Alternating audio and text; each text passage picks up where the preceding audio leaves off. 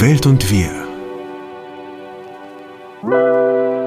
Ist ein Podcast für dich, für euch und für das Wir. Wir sprechen hier über die Dinge, die uns und vielleicht auch euch bewegen, in einer Welt, die mehr denn je einen Bewusstseinswandel braucht. Ja, und ähm, so kommen wir also wieder zusammen. Das ist, heute sprechen wir über Kommunikation. Heute kommunizieren wir über Kommunikation. Kommunikation ist, äh, ähm, das war nicht so lustig. Es tut mir leid. Ich möchte mich entschuldigen. Direkt am Anfang. ja, aber ähm, äh, Kommunikation, das war ganz schön, wie wir, wie wir zu der Folge gekommen sind. Wir, ähm, tatsächlich habe ich über diese Aktion nachgedacht von meinen lustigen, also nur für die, die das jetzt aktuell werden, ne, falls ihr das, wie gesagt, das kann man ja, das bleibt ja ewig im Netz und falls ihr das in äh, 5300 im Jahr 5386 hört, ähm, da gab es so eine Aktion von irgendwelchen merkwürdigen Schauspielern zu einer Zeit, als eine Pandemie herrschte. Und auf jeden Fall habe ich ähm, über diese äh, Aktion, die ich als relativ merkwürdig ähm, empfunden habe, länger nachgedacht und, und kam dann irgendwie so über, was wollten die denn eigentlich? Das heißt, was sollte gesagt werden? Das heißt, was sollte kommuniziert werden? Und dann habe ich über Kommunikation nachgedacht und da bin dann zu Anna gegangen und habe gesagt, sag mal, wollen wir nicht eine Folge über Kommunikation machen? Und da hat sie gesagt, also erstmal nichts. Das haben mich erstmal so angeguckt. Was soll das denn? Was soll das denn? Das sagst du jetzt. Was soll das denn Das hast du jetzt so gehört. Das hast du mir glasklar durch deinen Gesichtsausdruck kommuniziert. Ja. Also es wird jetzt nämlich für heute spannend, die, die jetzt zuhören, weil genau darüber werden wir sprechen. Auf welchen Ebenen können wir denn was wahrnehmen und halt eben auch senden, empfangen? Und ähm, tatsächlich habe ich das überhaupt gar nicht gedacht, sondern wisst ihr, was ich gedacht habe, als er gesagt hat, Kommunikation? Und da ging es nämlich wumms auf, dass ich mich erinnert habe an ähm, meine Biolehrerin aus der 8. oder 9. Klasse. Das wusste ich bisher nicht. Das hast du mir gar nicht erzählt. Ich bin ja nicht dazu gekommen. Jetzt erzählst du es hier allen Leuten. Genau, jetzt kannst Deine du mal genau, Geheimnisse. pass mal genau auf und hör mal genau zu. Ja, sag mal. Und Wie hieß die?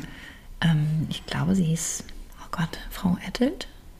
Wie? Ettelt? Ja, Was ist das für ein Ich bin mir Name? nicht ganz Weiß sicher. Ettelt. ich bin mir Okay. nicht ganz sicher. Also das weiß ich wirklich nicht. Ich hätte nie gedacht, dass ich diese Namen mal vergesse, aber mittlerweile sind mir so viele Namen auch im Rahmen meiner Arbeit ähm, passiert. Und sie war, ein, tot- also man muss sagen, sie hat Bio gelebt. Geliebt und gelebt. Jetzt fährt hier gerade ein Tram vorbei, ich hoffe, man hört die nicht. Also man, sie hat Bio gelebt. Und Kommunikation in der Biologie, also die, die hier jetzt äh, bewandert sind, ähm, hat ganz, also fängt an von die Kommunikation der, ähm, der Kastanie, der weiblichen bis zur männlichen Blüte und halt eben dann den, den Gesetzen von Zellteilung und Bestäubung. Das ist auch schon Kommunikation, bis hin halt eben, also wir haben hier so unterschiedliche Vorgänge, ne, bis zu ähm, ja auch technischen Begriffen, ne, die ähm, ich aus der Physik erinnert habe, von einem ganz, ganz schlimmen Physiklehrer damals, der Herr Pine hieß, der wirklich auch eine Pain war. Und ähm, Popo? auch Buku. Also wirklich nicht kein, kein Pädagoge, ganz furchtbar. Und, ähm, und da fängt halt bei mir Kommunikation an, bis hin nonverbale Kommunikation, dann intrapersonelle äh, Kommunikation, also die Kommunikation innerhalb unseres Selbst. Und dann gibt es so ein genanntes inneres Team, darauf kommen wir später zu sprechen.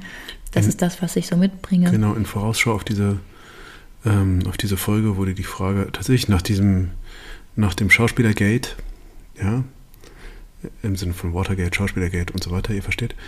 Und ähm, äh, auch nach äh, gewaltfreier Kommunikation hattet ihr gefragt, was das wohl sein könnte, ob das wohl was wäre, was interessant wäre oder hilfreich oder sonst irgendwie. Das können wir auch streifen gerne. Ich bringe heute auch mit so ein bisschen den Zugang zu psychologischen Grundannahmen, was Kommunikation eigentlich bedeutet in der Psychologie, ähm, was eigentlich die Kommunikation zwischen Menschen bestimmt, also was ist denn überhaupt etwas, wo wir davon sprechen können, wie sprechen wir, wie gehen wir sozial in Kontakt? Und dann halt eben auch, ähm, komme ich, weil das eben auch viele von euch schon wussten und sehr, sehr informiert waren, nochmal zu diesem, diesem Kommunikationsquadrat, was damals auch das Nachrichtenquadrat ähm, oder Vier-Ohren-Modell genannt wurde von, ähm, von Thun oder Schulz von Thun und halt eben dann ähm, auch nochmal ja eigentlich zu dem, auf welchen Ebenen wird denn eigentlich was geklärt. Und wenn ihr hier rausgeht aus dieser Folge, werdet ihr das wissen. Ihr werdet wissen, auf wie vielen Ebenen kommunizieren wir und was ist eigentlich eine Basis von einer guten Kommunikation, beziehungsweise was bedeutet das heute in diesen Zeiten, auch im Wandel der Zeiten mit dem digitalen Zeitalter, also welche Rolle spielen neue Medien halt eben auch, wenn wir von Kommunikation sprechen und ähm, wie viel hat das auch mit unseren persönlichen Grenzen zu tun? Da bringe ich was mit aus der Praxis und wir werden Fragen von euch beantworten, die wir ja. euch im Zuge gestellt haben. Ja, und mir wäre auch, ich habe die Hoffnung, dass, dass es uns gelingt, vielleicht auch euch zu kommunizieren, neue Möglichkeiten zu kommunizieren, ähm, wie, äh, wie in Bereichen, in denen euch vielleicht nicht äh, in der Art und Weise, wie ihr es gerne wollt, gelingt, ähm, euch mitzuteilen, euch vielleicht auch positiv einzubringen, euch positiv mitzuteilen, eure Beziehung zu verbessern, dass ihr vielleicht Ideen bekommt, wie ihr das tun könnt. Mhm. Das fände ich schön. Das würde ich auch schön finden. Schön, schön, schön. Gut. Also fangen wir damit an, bevor wir jetzt zu deinem Schauspielergate kommen und wir halt nochmal auch über. Ach genau, diese Frage wurde auf, auf Insta gestellt, ob ich dazu nochmal irgendwie was sagen kann kann ich was sagen zu, aber finde ich auch gar nicht so interessant. Eigentlich ja, wurde ja auch schon genug zu gesagt, aber soll ich, soll ich nicht? Jetzt mal kurz. Können wir im Kontext, oder? Können wir im Kontext, bitte im Kontext. Oder? Ja, bitte. Oder hast du es jetzt eilig? Nein. Also, oder seid ihr jetzt so neugierig? wir haben noch Zeit, wir haben noch Zeit. Meine, erstmal kann man ja sagen, was ist denn Kommunikation? Ne? Also lateinisch, wenn man das übersetzt, geht es da ganz viel um Mitteilung. Und was, was für eine Mitteilung, was für eine Ebene von Verbindung gibt es mhm. denn zwischen uns Menschen? Als Verb kommunikare. Hast du nachgeguckt? Nee, das wusste ich noch. Ich habe das kleine Latinum. Das vergesse ich immer. Ja, ja. das vergisst man gerne. Man, man denkt, auch? ja, man denkt immer, dieser tumbe, dieser tumbe Mensch, aber dann zack, holt er das kleine Latinum hervor. Ja, ich habe mir das ja so mühsam drauf geschafft noch. Mhm. Also ich hatte kein Latein, aber ich, ähm, naja, anderes Thema. Ich weiß immer, dass du sagst, diese Sprache ist tot. Und ich denke, ich habe sie so oft in meinem Alltag. Ja. Also wir tauschen uns aus. Es gibt also ne. Teilen heißt es auch. Wir teilen uns mit, wir tauschen Wissen aus, Informationen, wir ermutigen uns eben in, in der Natur des Menschlichen ähm, wir sprechen über Wünsche, wir sprechen über Anliegen ähm, und halt natürlich aber auch über das, was wir können und was wir nicht können. Und da sind wir bei den Grenzen. Ne? Eine Grenze teilt ja mit, was uns möglich ist und was uns nicht möglich ist. Und was uns möglich ist übrigens, und das werde ich nie müde zu betonen, heißt halt eben auch, die Grenze, wo wir wahrnehmen, das fühlt sich ab hier nicht mehr gut an für mich. Warum, weiß ich gar nicht, aber mein Biofeedback-System, also mein Körper, meine Gefühle, die Spannung meiner meiner Muskulatur oder auch einfach das Unwohlsein meldet mir zurück, das geht irgendwie für mich nicht. Auch da findet Kommunikation statt, nämlich wir mit uns selbst, unser Körper.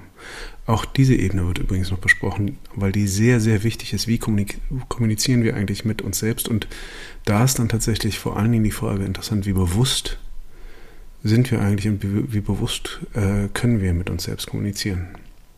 Genau, in der Psychologie nennt man das dann intrapersönlich. Das heißt halt bei dem intrapersönlichen oder intrapersonellen ähm, ist das halt eben eine, ähm, eine Grundlage, eine Basis, die wir, wenn wir Glück hatten, im Rahmen unserer, unseres Großwerdens, vom kleinen Menschen zum größeren Menschen, zum erwachsenen Menschen, ähm, lernen konnten durch nahe Bezugspersonen, ähm, halt Familie, Geschwister. Ja, und wenn wir das halt eben nicht können, ist es jederzeit möglich, wieder diese Verbindung und Basis herzustellen. Aber man muss halt eben auch sagen, dieser Teil ähm, begegnet mir zum Beispiel in der Arbeit relativ, oder auf der Arbeit relativ häufig, weil wir das wirklich in unserer, unserer gesellschaftlichen Struktur nicht so stark fördern.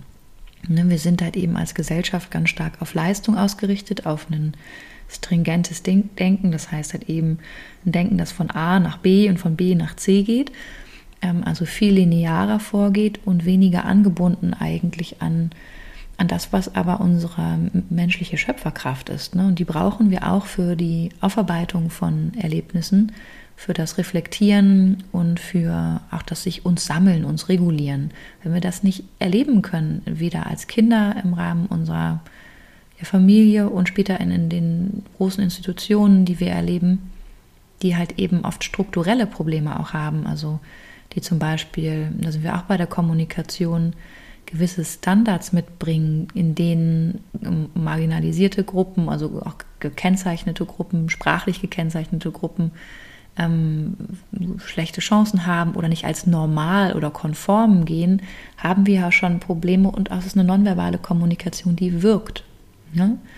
Und das ist ein ganz wichtiger Punkt, über den möchte ich mit euch so im Rande immer wieder auch unterhalten, weil wir die gar nicht auf dem Schirm haben, wenn wir nicht selber betroffen sind. Ne? Und ich finde es immer ganz gut auch zu gucken, gerade bei der Kommunikation. Es gibt eben jetzt der, innerhalb der letzten Jahre auch durch die sozialen Medien Möglichkeiten von einem anderen Austausch, wenn wir hier aber auch achten, dass das immer auch eine persönliche Ebene ist. Ne? Ein Profil ist immer auch eine Grenze eines Menschen, der dahinter steht, egal wie viele Millionen Follower der hat oder wie wenig. Und genauso sollten wir das halt eben auch betrachten. Aber wie gesagt, dazu später mehr, ist mir nur so ein Herzensanliegen. Ja, und eine, eine Sache, die natürlich dann, wenn ich über ähm, soziale Medien nachdenke, muss man grundsätzlich über Medien sprechen weil, ähm, und ich finde, äh, da ist einer der schlauesten Sätze, die zum Thema Kommunikation gesagt wurden. Man kann nicht nicht kommunizieren. Ich sage immer, wenn ich Film betrachte, habe ja da auch schon als Regisseur gearbeitet, ähm, äh, alles spricht. Das heißt, alles drückt irgendetwas aus. Und das heißt, wir können uns also, wenn wir jetzt Film betrachten, sollten wir uns unbedingt überlegen, was soll denn jetzt hier eigentlich, äh, was soll denn jetzt hier eigentlich kommuniziert werden an der Stelle. Aber wirklich ist es ein Film, weil ich kenne es aus der Hypnosetherapie von Milton Erickson. Mhm, okay, ich habe das, hab das immer über Film, Film gesagt. Weil da also weil, das, sagt man das tatsächlich so, ja. alles spricht? Milton Erickson hat gesagt, alles spricht. Okay. Also ja. wichtig, ne? jedes Symbol, jeder Gedanke. Das ist mir nicht bewusst gewesen bis jetzt gerade. Guck mal, da kommt jetzt wieder was zusammen. Ja, und ähm, ähm, was mich tatsächlich immer unter äh, ist, Entschuldigung, ich oute mich jetzt so esoterisch, aber da ist mein Sternzeichen auch. Ich bin ja so ein, manchmal ein bisschen ein Korinthenkacker, aber da äh, denke ich mir oft so, ey, welchen Stift hat denn diese Person? Mit welchem Stift würde die denn schreiben? Was für eine, oder wenn mir dann eine, eine Kostümfrau, Kostümfrauen, die meisten sind ganz toll, ja, aber, aber Uhren haben die nicht so richtig. Haben wenige Kostümfrauen bisher hatten Uhren drauf. Und es ist halt echt für einen Mann total wichtig, was für eine Uhr er trägt. Das sagt halt was.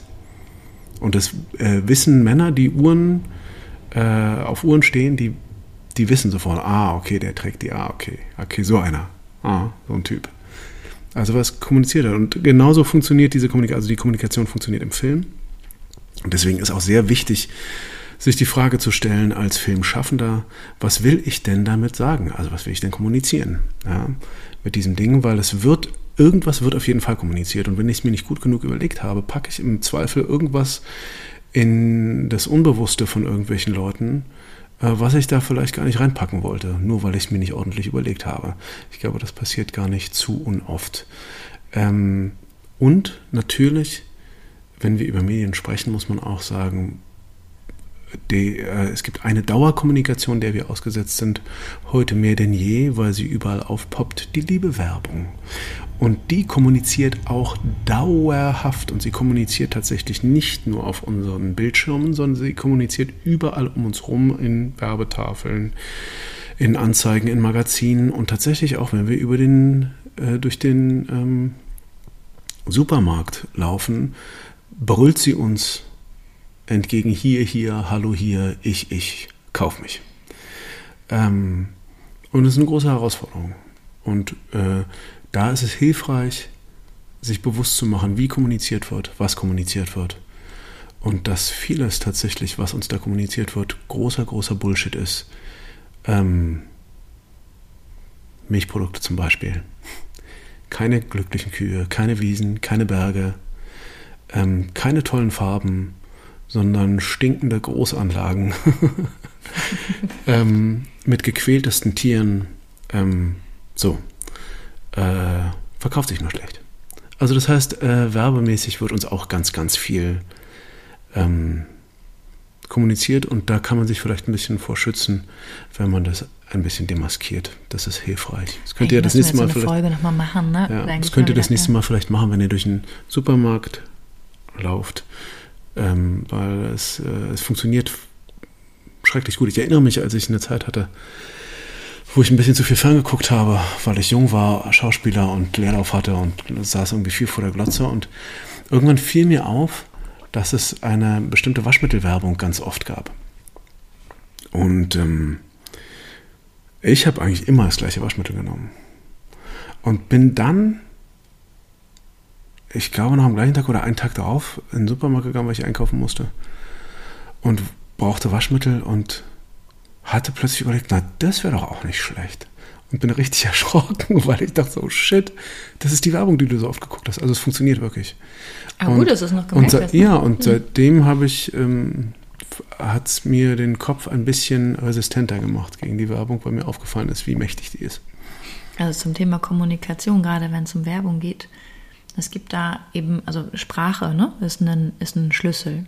Das heißt, wenn wir uns das, also die Macht des Wortes angucken, dann haben wir hier halt eben ähm, ja eigentlich nochmal ein Symbol. Also uns grundsätzlich ist es so gewesen, sogar wir denken in Bildern, wir denken nicht in Worten, ne, sondern wir denken, also wenn wir uns das Hirn organisch angucken, das was entworfen wird, die, diese, ähm, wie heißt es denn, Circuits, Kreisläufe von Gedanken bilden Bilder und halt eben in dem Zusammenhang ähm, kann man das fast wie so ein, naja, das wäre jetzt zu so kompliziert. Es gibt ein implizites und ein explizites Gedächtnis. Das heißt, es gibt ein Gedächtnis, das hat also was wie ein Etikett, ne, so wie Nogga-Schock 1996, damals am Deich.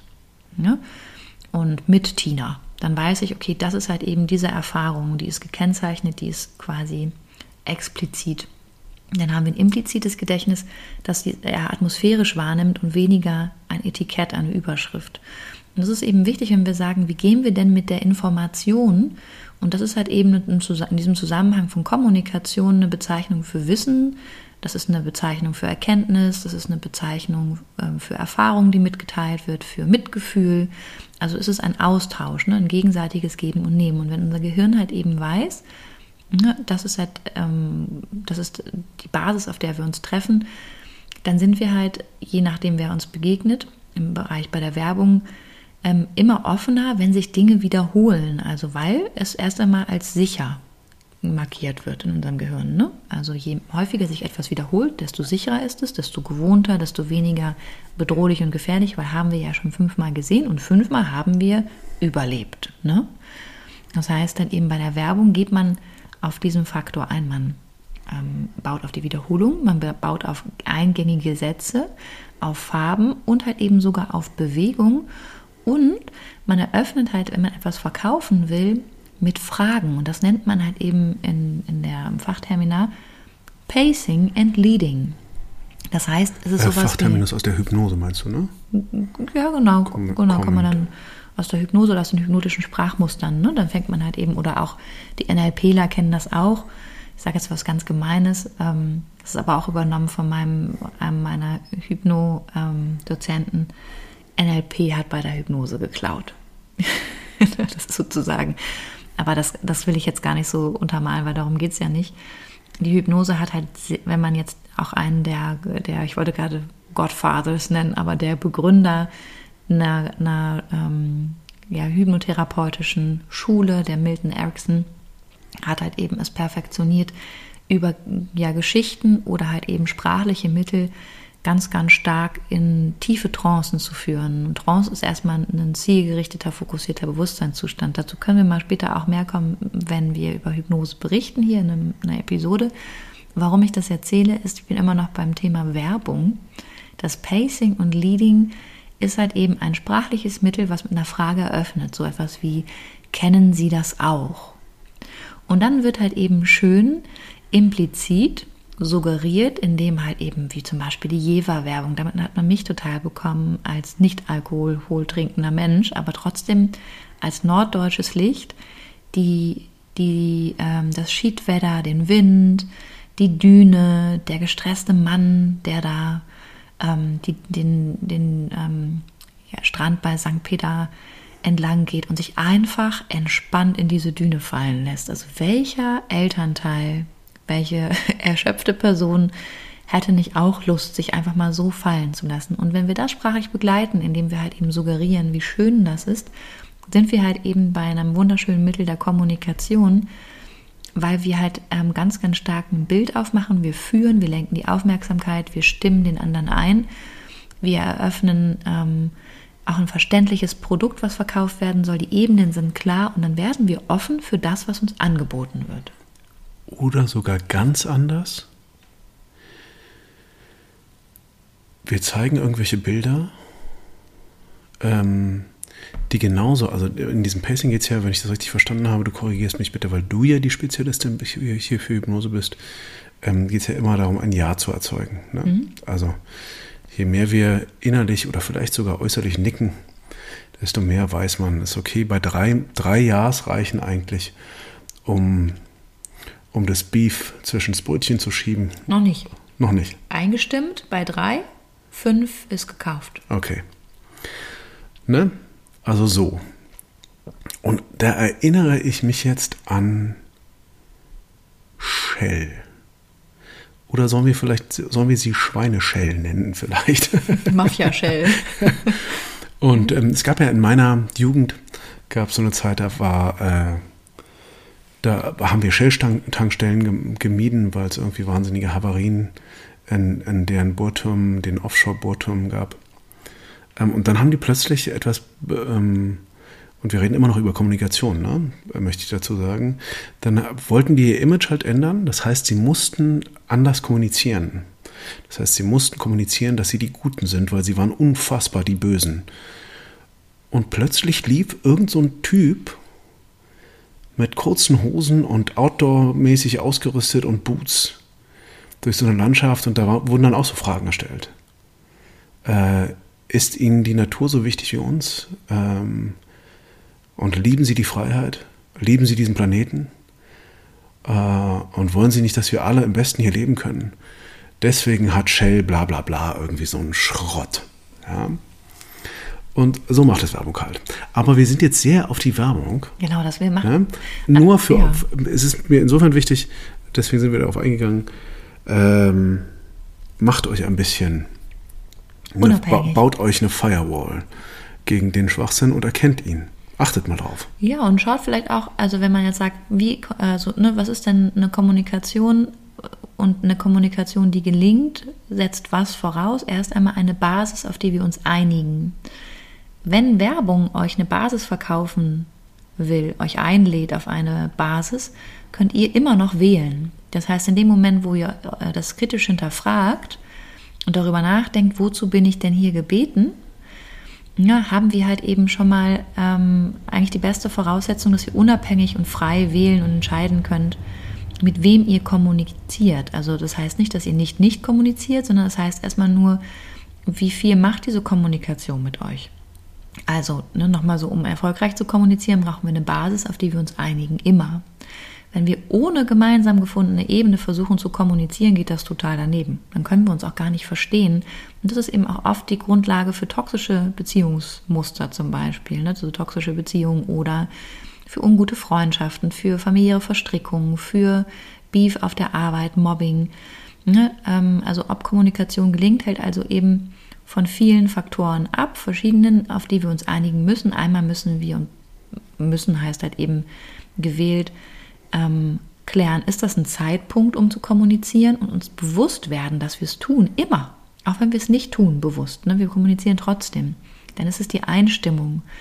Ähm, wo steht der andere und wo stehe ich? Und ähm, wie wirkt der andere auf mich? bin ich ganz da oder bin ich gerade eigentlich noch bei einer anderen Aufgabe? Also kann ich mich ganz offen auf den anderen einlassen und wird gerade klar, worum es mir und dir geht. Und es ist übrigens auch immer super, wenn man das auch während einer Diskussion mal kurz klärt. So wie Steffen mal wieder sagt, äh, geht übrigens noch um Kommunikation, ist das auch für euch eine Einladung zu folgen, hey, das ist verständlich, hier geht es immer noch da und das ist das Oberthema, ne? damit ihr hier nicht irgendwo versandet mit uns. Und halt eben auch euch berücksichtigt fühlt, ne? gesehen. Das heißt, wir können uns, ich glaube, ich hoffe, es ist klar geworden, man kann es in so vielen verschiedenen Zusammenhängen sehen. Wahrscheinlich vermutet man oder könnte man jetzt sagen, es ist eine soziale Handlung, Kommunikation. Es impliziert immer auch ein Gegenüber. Ähm, es ist ein soziales in Kontakt treten. Ähm, oh, ja, und es geht halt eben vor allem um Miteinander. Ähm, wenn ich da kurz dann vielleicht den Diskurs machen, äh, den Ex Exkurs machen kann, weil du ja sagst, dass das geklärt werden muss, was kommuniziert wird. In diesem Falle von, von, also und wir hatten ja auch über Medien schon gesprochen, in diesem Falle von diesen Schauspielern, die jetzt irgendwie ähm, wahnsinnig ironisch, äh, sarkastisch und wie viele sagen zynisch ähm, irgendwelche Filmchen gemacht haben äh, zu den Corona-Maßnahmen und die sehr stark äh, die Wirksamkeit und ähm, den Sinn dieser Maßnahmen in Frage stellen. Ähm, in Zeiten, wo Zahlen sehr, sehr hoch sind und viele Leute auch äh, äh, schwanken und nicht wissen und leiden und ähm, sie da, dadurch äh, hervorgerufen haben, dass Querdenker und auch ähm, das ganze rechte Lager ihnen plötzlich applaudiert hat. Da wurde halt nicht wirklich darüber nachgedacht, was da kommuniziert wird und wie es kommuniziert wird.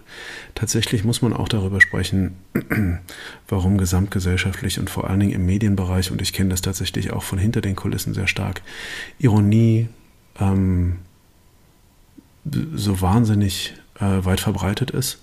Ich glaube nicht nur in den Medien, das kennt eigentlich jeder. Ja ähm, dass nicht direkt kommuniziert wird, sondern immer das Gegenteil. Also, na, wie, äh, wie, wie, schmeckt denn dein Essen?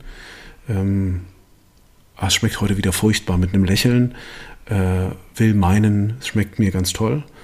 Äh, warum nicht direkt gesagt, ist die Frage. Mir ist es oft passiert, besonders am Set, dass Leute so sich mir gegenüber gezeigt haben. Und es gibt halt grundsätzlich auch einen Trend, jetzt nochmal, um auf diese Schauspieler einzugehen, es gibt halt grundsätzlich einen Trend in dieser Comedy-Szene aus Amerika kommt. Da habe ich das ähm, äh, als erstes sehr krass erlebt. Es gibt äh, besonders einen Komiker, der mir da einfällt, den viele als, als den äh, neuen Gott bezeichnet haben, als er äh, in seiner Blüte war, das C.K. Lewis, der dann sogar ähm, über Themen wie Pädophilie und ähm, äh, Selbstbefriedigung und, ähm, und nicht, dass man darüber nicht sprechen könnte, ja. Aber es hat, und Selbstbefriedigung von mir aus noch, aber Pädophilie, finde ich, hat äh, in einem komödiantischen Zusammenhang äh, nichts zu suchen. Äh, Vergewaltigung, ähm, Abtreibung, solche Themen hat er ähm, aufs brutalste äh, und man, äh, man saß mal so davor, es war wie einem Autounfall zugucken und und da hat er damit halt wahnsinnig viele Tabus gebrochen. Das ist ja aber per se erstmal noch nichts. Und ähm, es ist vor allen Dingen eins, es ist äh, bar jedes Mitgefühls. Weil wenn man jemanden kennte, ein Familienmitglied oder so, der solche Dinge erlebt hätte, solche Situationen erleben musste, dann wäre man außerstande, wenn man irgendwie ein Stückchen Empathie hätte, darüber Witze zu machen, weil es einfach nicht lustig ist, ist Punkt. Also für die Leute, die es erlebt haben, ist es einfach niemals witzig. Ähm, durchaus vielleicht lernen Leute daraus, wachsen dadurch trotzdem, aber, aber die Erinnerung bleibt eine schmerzhafte. Egal wie sehr ich darüber hinauswachse und mich entwickle und so. Und es hat da einfach nichts zu suchen. Und es gibt einen Trend, auch in Deutschland, plötzlich über Dinge oder beziehungsweise Dinge, die ich als ähm, äh, unantastbar und sagbar äh, empfinde in einem komödiantischen Zusammenhang, plötzlich doch sagen zu können. Weil es dann besonders krass und gewagt und irgendwie revolutionär ist. Ähm, und das ist halt einfach nur Bullshit. Und ich finde, aus so einem Trend heraus ist dann plötzlich auch sowas entstanden. Ja, mir, ja, ja, wir oder haben mir, das, ja, wir haben das, ja. ja, oder mir fällt, mir fällt auch hier, wie heißt der, die Office, äh, ähm, Wurscht, äh, bei den, bei der Verleihung von, äh, von dem großen, ähm, zweitgrößten Filmpreis in Amerika, wurde dann plötzlich der Host äh, machte dann plötzlich alle im Publikum sitzenden äh, Hollywood-Größen fix und fertig. Und das war irgendwie beim ersten Hingucken ganz amüsant. Und beim zweiten drüber nachdenken dachte ich mir so, hm, eigentlich ist der auch nicht mehr als nur ein wahnsinnig äh, eloquenter und mutiger Bully. Weil er einfach da steht und alle fix und fertig macht. Und man kann ja über Mel Gibson denken, was man will. Ähm, und äh, sich dann lustig zu machen über seine Alkoholsucht und seinen vielleicht gestörten äh, Geist ähm, und über äh, dann über äh, seine Art über Juden sich lustig zu machen und über die ganzen Leute, die unten sitzen und völlig operiert sind, Witze zu machen, ist eigentlich dann am Ende auch nur zynisch und überhaupt nicht schön. Weil was wir tatsächlich alle wollen, und äh, Kom Kommunikation heißt auch ähm, Verbindung, ja, äh, also jetzt lateinisch vom Wortstamm her. Und was wir eigentlich alle wollen, ist Verbindung. Zynismus schafft keine Verbindung. Äh, Zynismus trennt mich, also ich stehe hier, ihr steht da und ich gucke auf euch herab und ich sage euch jetzt mal irgendwie zynisch und mit Abstand, wie ich es empfinde, was ich denke und so. Und das ist schädlich. Und ich finde, es war schädlich in dieser Aktion von diesen Schauspielern. Punkt. Also würde ich, würde ich auch so sehen. Ich glaube nochmal auf einer, auf einer anderen Ebene, warum schädlich, wenn wir eben sagen, wir, also wir, wir können halt eben auch immer sehen, in welchem Zusammenhang geschieht das zeitlich. Das finde ich ganz, ganz wichtig, auch mal zu betrachten, wenn es jetzt um so eine Aktion geht. Ne? Und wir haben jetzt halt eben ähm, und da finde ich den Punkt aufzugreifen von Sarkasmus und Zynismus, ähm, eine Zeit, in der wir mehr denn je die Verbindung bräuchten. Mehr denn je, ne? Und in einer Zeit, wo wir dann aber, ähm, und das ist halt eben auch nochmal ein Punkt, was ist die Nachricht, ne? Die ist nicht verbindend, also das ist eine, ein Mittel der, einer Kommunikation, aber da gab es kein soziales in Kontakt treten. Es gab halt auch keine Solidarität mit den Menschen, die in irgendeiner Form hier traumatische Erfahrungen gemacht haben und immer noch machen. Das muss man eben ganz klar sehen, wenn wir uns, wir haben noch keine aktuellen Zahlen, aber ähm, ich finde es alarmierend, ähm, was die neuen Hochrechnungen von Gewalt ähm, an Kindern und halt eben ähm, Frauen, alten Menschen in dieser Zeit ähm, betrifft. Ich finde es alarmierend zu sehen, wie junge Menschen in einen extrem starken sozialen Rückzug gehen. Ich finde es alarmierend, nur im Rahmen meiner Arbeit auf einer täglichen Basis, das sind zurzeit zehn Stunden am Tag in, diesen, ähm, in der Traumabegleitung. Ich merke, dass das halt etwas war, wo ich, ich konnte noch nicht mal sagen, dass mich das jetzt irgendwie wütend gemacht hat, sondern ich habe einfach wirklich ähm, das nicht greifen können. Das heißt, ich hatte gar kein Gefühl, als ich das gesehen habe. Und das hat mich gewundert. Ich dachte, wieso bekomme ich gar kein Gefühl zu dem? Ähm, Zahlen von Selbstmorden sind extrem angestiegen auch. Ne? Ja, so noch, die Hochrechnungen sind noch nicht, also man geht davon aus, aber bisher können wir es noch nicht wirklich sagen, weil es noch nicht genug erfasst. Ne? Ähm, das wird wahrscheinlich im nächsten Frühjahr, können wir wirklich sagen, was für 2020 für ein Jahr für Menschen. Ein anderer Punkt, der mir jetzt hier wichtig war, äh, ist halt eben nochmal zu sehen, weil ich sage, zeitlicher Bezug und Zusammenhang.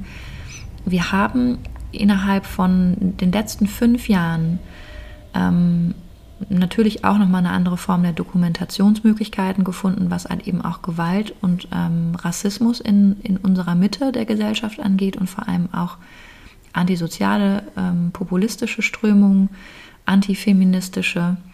Ähm, und, ähm, und alle Formen von, von, marginalisierten Gruppen, die in irgendeiner Form, was ich vorhin angedeutet hatte, ähm, als nicht normal oder homo gesellschaftshomogen gelten, diese Menschen haben halt in diesen Zeiten noch, also noch mal mehr zu stemmen.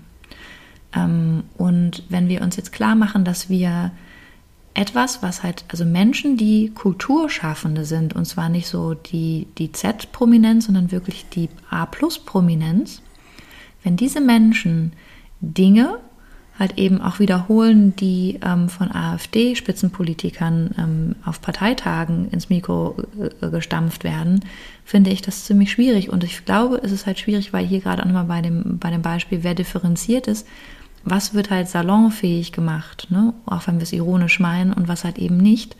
Da ist halt dann das, das Kunstmittel mir zu schlapp für eigentlich das Potenzial, dass wir wirklich die Grenzen des Unsagbaren verschieben. Und damit meine ich halt eben hier in dem Fall, ähm, was bedeutet das halt auch für die Menschen, die ohnehin schon die ganze Zeit am Limit arbeiten, nämlich die Menschen an den Fronten, das sage ich jetzt mal, also die in den Krankenhäusern und so weiter. Das heißt, was ist das für eine Kommunikation? Was ist das für eine Information, die hier rausgegeben wird an Menschen, die vielleicht auch gar nicht so kritisch sind? Ja, und zu spalten ist wahnsinnig einfach übrigens. Ja, natürlich. Ist ganz easy. Ja. Aber Leute zusammenzubringen ist wirklich zusammenzubringen in einem guten Geist, das ist ganz schön schwer. Ähm, und äh, wird dann von Künstlern besonders, von sogenannten Künstlern gerne abgetan als äh, äh, Kiki Fox und Haiti Tai. Aber ist hart, das zu schaffen. Also um das auch nochmal aufzugreifen, jemand, der ähm, sich auf Preisverleihungen halt eben auf eine Bühne stellt und vielleicht auch ähm, Menschen, die ausgezeichnet wurden an dem Abend für ihre herausragenden Leistungen, das darf man ja auch ehren. Ricky Gervais heißt er übrigens. Ähm, jemand, der das schafft. Bei den Golden Globes. Steht dann halt eben da und macht halt eins, nämlich ähm, dadurch, dass er sich so enthebt, ähm, geht er auch nicht mehr in Verbindung. Ne? Und wenn man sich hier auch nicht verbindet, dann ist man auch nicht mehr verwundbar und wird damit halt eben so wie ähm, unverletzlich. Das heißt, klar, es ist mutig, das zu tun. In dem Moment, wo du extrem zynisch und sarkastisch auftrittst, kommunizierst du nicht mehr in, also dein Ziel ist zumindest nicht mehr in Verbindung zu gehen. Eine offene Kommunikation lässt zu, dass sie halt eben den anderen wahrnimmt in seinen Grenzen und in seiner Persönlichkeit, auch in seiner Verletzlichkeit. Jemand, der beschämt, ist einfach nur jemand, der eine, Machtgefälle herstellt und der vor allem aus der Verbindung geht. Und das sollte halt eben auch jemand sein, den man auch wirklich dann nicht mehr näher an sich herankommen lässt. Also jemand, der pseudo-unabhängig wird, ist dann aber auch nur noch halbmutig. Mutig ist wirklich jemand, der sich integer auseinandersetzt und die vor allem die, die, die Gesetzmäßigkeiten, die Achtung und den Respekt der Würde des anderen halt eben aufnimmt und empathisch vorgeht. Das ist für mich wirklich Mut, der auch über seine eigenen Verletzlichkeiten ähm, ähm, ähm, hinauswachsen kann oder der auch offen dazu steht. Jemand, der einfach nur von sich selbst ablenkt und pseudo-unabhängig auftritt und halt bullied, ist für mich halt einfach ein sehr, sehr wenig entwickelter Mensch. Und er hat dann auch nicht so viel Unterschied zu einem Warzenschwein, das auf Terror aus ist. Ne? Und das finde ich dann auch nicht unterhaltsam, das finde ich eher langweilig. Also wenig amüsant, not amused. Ja, ich muss sagen, ich fand es schon unterhaltsam im ersten Moment. Und im zweiten Moment ist es mir dann übel aufgestoßen. Ähm, und ich meine, diese, diese Ironie und Sarkasmus innerhalb der Kommunikation und auch das, ähm, das äh, Negative innerhalb der Kommunikation, das durchdringt halt unsere Gesellschaft sehr weit. Ne? Also auch vielleicht hört auch der eine oder andere Student zu. Ähm, oder vielleicht geht sogar der eine oder andere von euch noch zur Schule oder Lehrer hören zu es ist halt oft auch eine Frage, wie wir uns kritisieren. Ne? Also was haben wir da für eine Kultur der Kommunikation?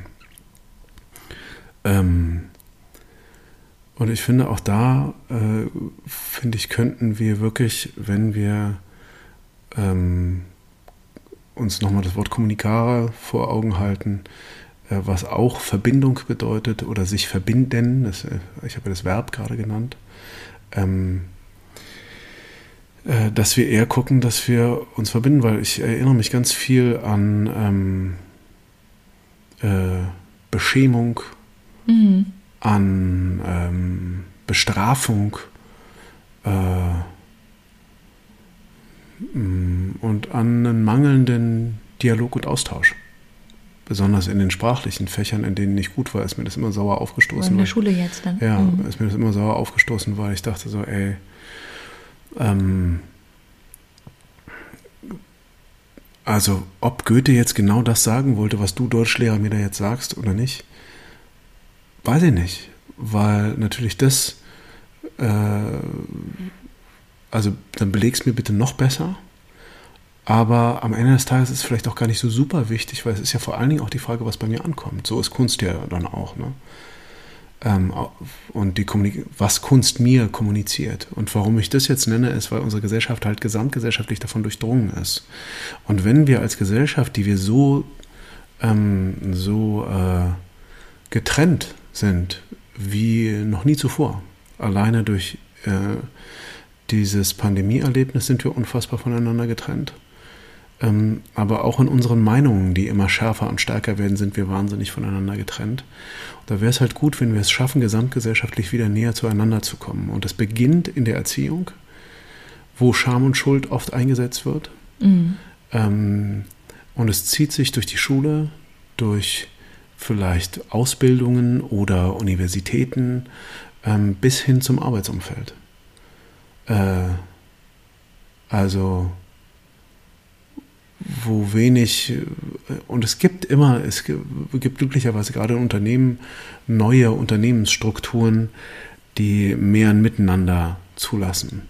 Und, ähm, und nur in diesem Miteinander gibt es Offenheit und nur in dieser Offenheit gibt es Kreativität und nur durch Kreativität, die wir heute, wo sich ähm, auch äh, ähm, Firmen schnell wandeln müssen, um auf dem Markt weiter bestehen zu können, brauchen die ein kreatives Potenzial. Und wenn wir da nicht offen miteinander kommunizieren in einer Art und Weise, die schön und, ähm, und fördernd ist, nur dann können wir wachsen. Und genauso können wir im Persönlichen auch nur wachsen, wenn wir miteinander kommunizieren, in einer Art und Weise, die Offenheit und Verbindung fördert. Genau. Oder auch Verantwortung, ne? Man ja sagt, also die Beschämung oder Schuld versuchen wir eben zu vermeiden, wenn wir im Rahmen unserer kenntlichen Entwicklung mit unseren nahen Bezugspersonen Erlebnisse gemacht haben, dass es schmerzhaft ist, wenn wir feststellen, dass wir uns offenbaren oder halt eben öffnen, uns einstimmen auf den anderen und wir dafür bestraft werden oder ähm, wir ähm, feststellen, dass es das für uns nicht gibt.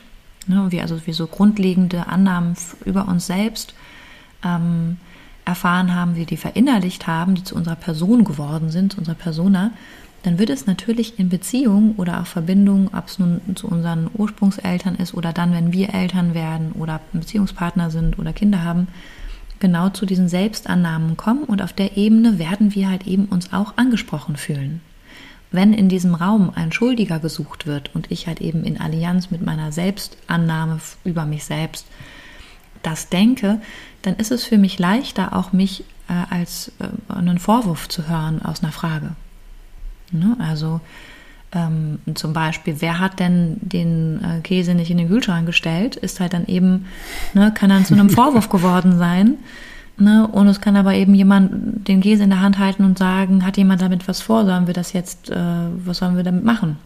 Ne? Also ihr wisst, auf der Ebene, auf der wir halt eben uns wirklich selbst auch gefunden haben oder definieren, hören wir dann auch ganz, ganz schnell oder interpretieren wir, erinnert euch an die Folge über Angst vielleicht auch oder über Bewusstsein und Unterbewusstsein, ähm, die Amygdala, die, ähm, die, die niedrigen Aspekte oder die, die stammhirnbezogenen Hirnareale sorgen dann dafür, dass wir reagieren und zwischen diesem Reiz, also dem Satz und der Reaktion kaum Zeit vergeht und wir sofort auf Defense, auf Verteidigung schalten und halt eben versuchen, uns zu rechtfertigen oder zu wehren. Wir fühlen uns dann auch nicht mehr sicher und so und können halt dann, ist mir auch ein ganz wichtiges Anliegen, toxische Beziehungsmodelle entstehen.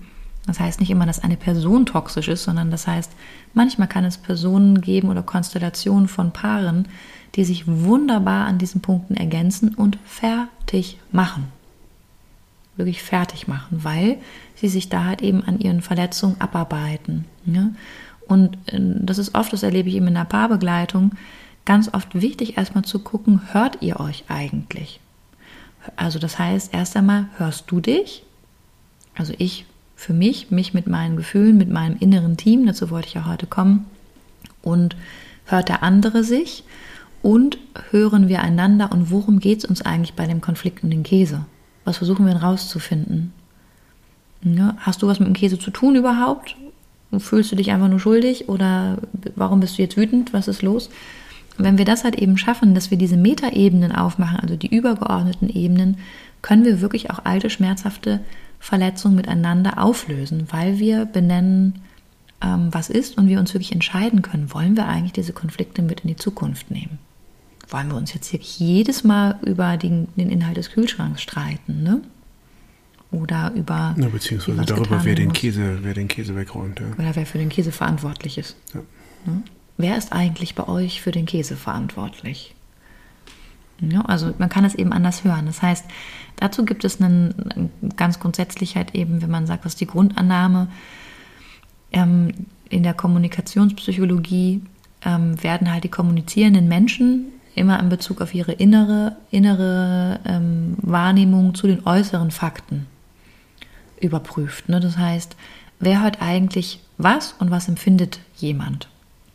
Und ähm, ähm, es gab halt eben also eine auf Erfahrung mit Therapien beruhende Beschreibung von Kommunikation vom, von dem Psychologen und Philosophen Paul Watzlawick, ähm, ich glaube Österreicher und Kalifornier, also Amerik Amerikaner war er.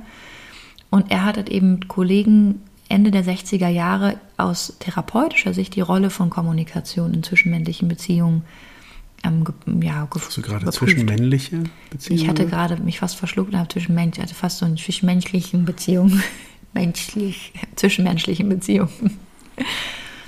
Und, ähm, und zwar hat er halt eben da sich mit diesem Phänomen der Kommunikation eigentlich das erste Mal so richtig beschäftigt, also, oder beziehungsweise ein Vorreiter der Psychologie. Und aus diesem Werk kommt halt eben auch diese weit verbreitete Auffassung, von dem man kann nicht nicht kommunizieren. Und in diesem Anschluss an Watzlawick entwickelte dann jetzt hier eben Friedemann Schulz von Thun ein Vier-Seiten-Modell, dieses sogenannte Kommunikationsquadrat, von dem ich euch jetzt gerne ein bisschen erzählen möchte.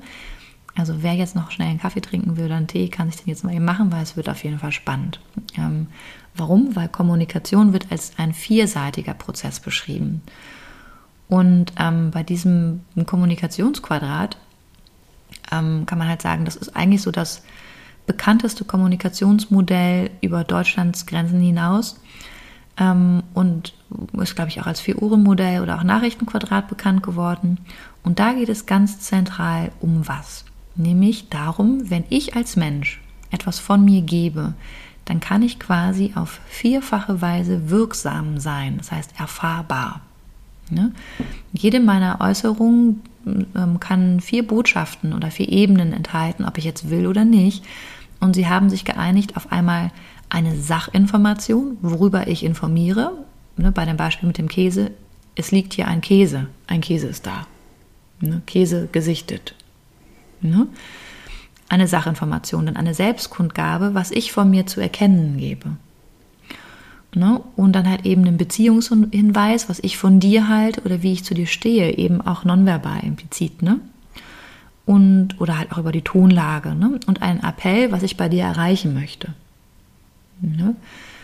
Und ähm, Schulz von Thun hat halt Anfang der 80er diese, diese Äußerungen zu so, einer, einem Quadrat dargestellt. Käse weg.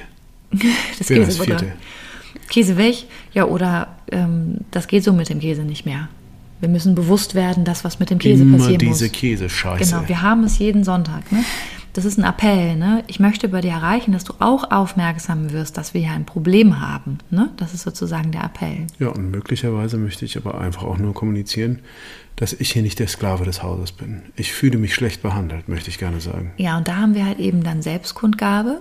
Ich gebe zu erkennen von mir selbst, ich teile mit, dass ich mich so fühle und ein Beziehungshinweis, was ich von dir halte, ne? ähm, oder wie ich zu dir stehe, ist, äh, ich fühle mich nicht gleichwürdig hier, ne? übrigens. Du also Sklavenhalter. Also, mit Vorwurf dann auch noch schön, ne? Aber es das heißt eben auch zu sehen und da ganz sicher, jeder glaubt halt eben auch, dass seine Wahrheit und Wahrnehmung die einzige Wahrnehmung und Wahrheit ist. Und das ist auch ein ganz, ganz wichtiger Punkt, weil wir ja gesagt haben, wirklich gute Kommunikation entsteht die meisten wann? glauben das. Sehr, sehr viele. Ja. Fragt euch das mal. Die, die noch nicht so reflektiert sind, gehen davon aus, sie haben recht. Ne?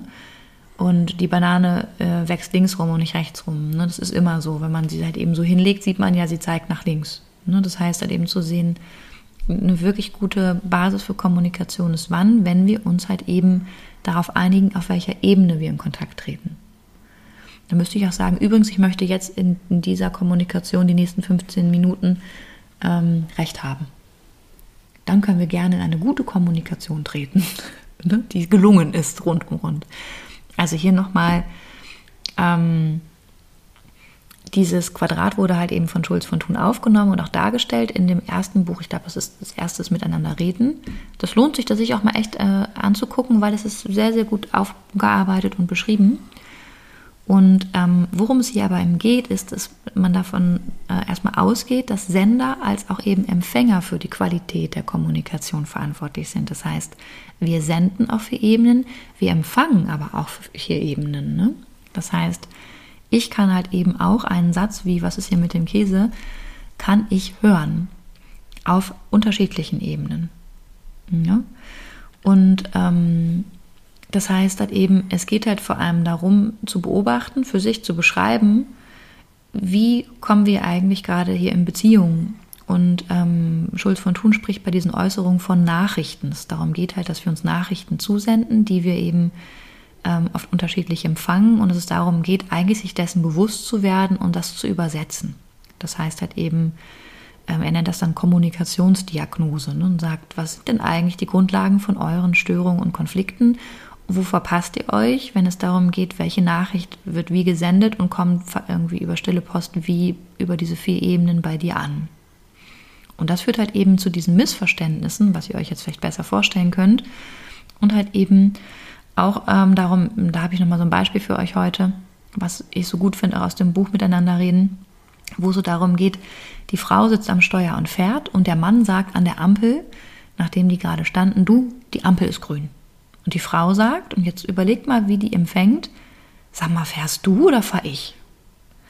Und das heißt halt eben, die Äußerung kann in dieser Situation auf den vier Ebenen folgendermaßen verstanden werden. Nämlich einmal Sachebene, Ampel ist grün, ne, sachlich bezogen.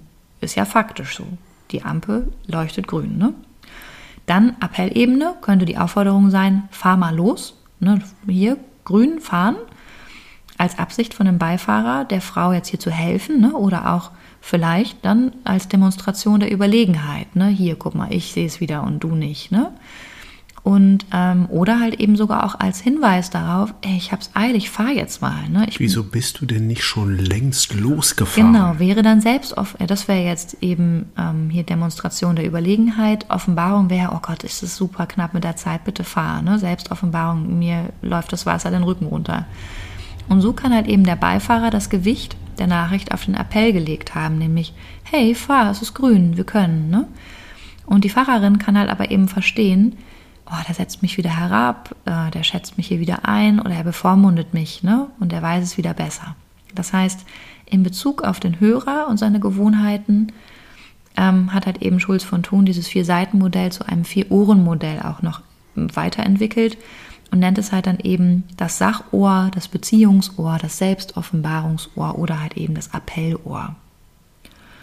Und wenn wir jetzt sagen, wir haben diese Ebenen, Sachebene oder Sachinhalt, Selbstmitteilung, ne, Kundgabe oder Beziehungsebene ähm, oder den Appell, kann ich in Kürze nur sagen, auf der Sachebene geht es halt immer um Daten, Fakten und Sachverhalte. Sachebene ist zum Beispiel auch, sind diese schnurztrockenen Nachrichten.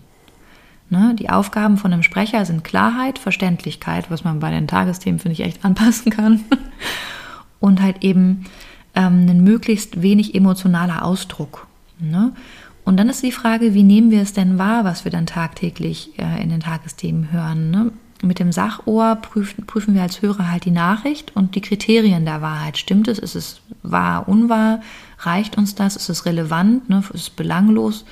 Äh, was wir halt oft bei diesen, wie ich finde, Lokalnachrichten haben, ist es jetzt wichtig, dass da eine Kuh auf dem Gleis stand oder der Baum umgefallen ist, wenn wir halt im Jemen eine ganz, ganz andere, also Brisanz haben, die wir vielleicht auch nochmal anders betrachten könnten. Das ist natürlich auch eine persönliche Choice dann. Und ähm, die Sachebene ist in einem beruflichen Kontext, zum Beispiel in einem eingespielten Team, super. Ich habe das immer geliebt. Das war, ich habe es geliebt, so effizient sprechen zu können, weil immer klar war, worum geht es, was ist los, was wird geklärt. Und klar, in, in der Zeit, wo ich halt eine Klinikerfahrung machen konnte, da hatte man keine Zeit, halt eben mal kurz noch zu schnacken, sondern es wurde halt ganz, ganz faktisch klar auch mal ähm, zusammengefasst in Teams, ne, in Teamsitzungen. Ähm, also, wobei, wo man sagen muss, gerade im Krankenhauszusammenhang und, ähm, und auch äh, in der Übermittlung von Nachrichten, und damit meine ich Fernsehnachrichten oder sonst irgendwie Nachrichten, ist natürlich gerade die emotionale Ebene meist total unterbeleuchtet und auch fälschlicherweise, wie ich finde, total unterbeleuchtet. Weil, ähm, weil A, könnte dem Patienten wesentlich besser geholfen werden, wenn die emotionale Ebene weiter betrachtet würde, weil, ja. weil Psyche sich äh, ultimativ auf den Genesungsprozess auswirkt. Das ist auch nicht irgendwie äh, Kikifax, sondern ähm, äh, schon lange klar und ja. wird, wird immer noch äh, vor allen Dingen im Krankenhauszusammenhang, aber auch bei sonstigen allgemeinen Medizinern oder sonst irgendwas einfach unterschlagen.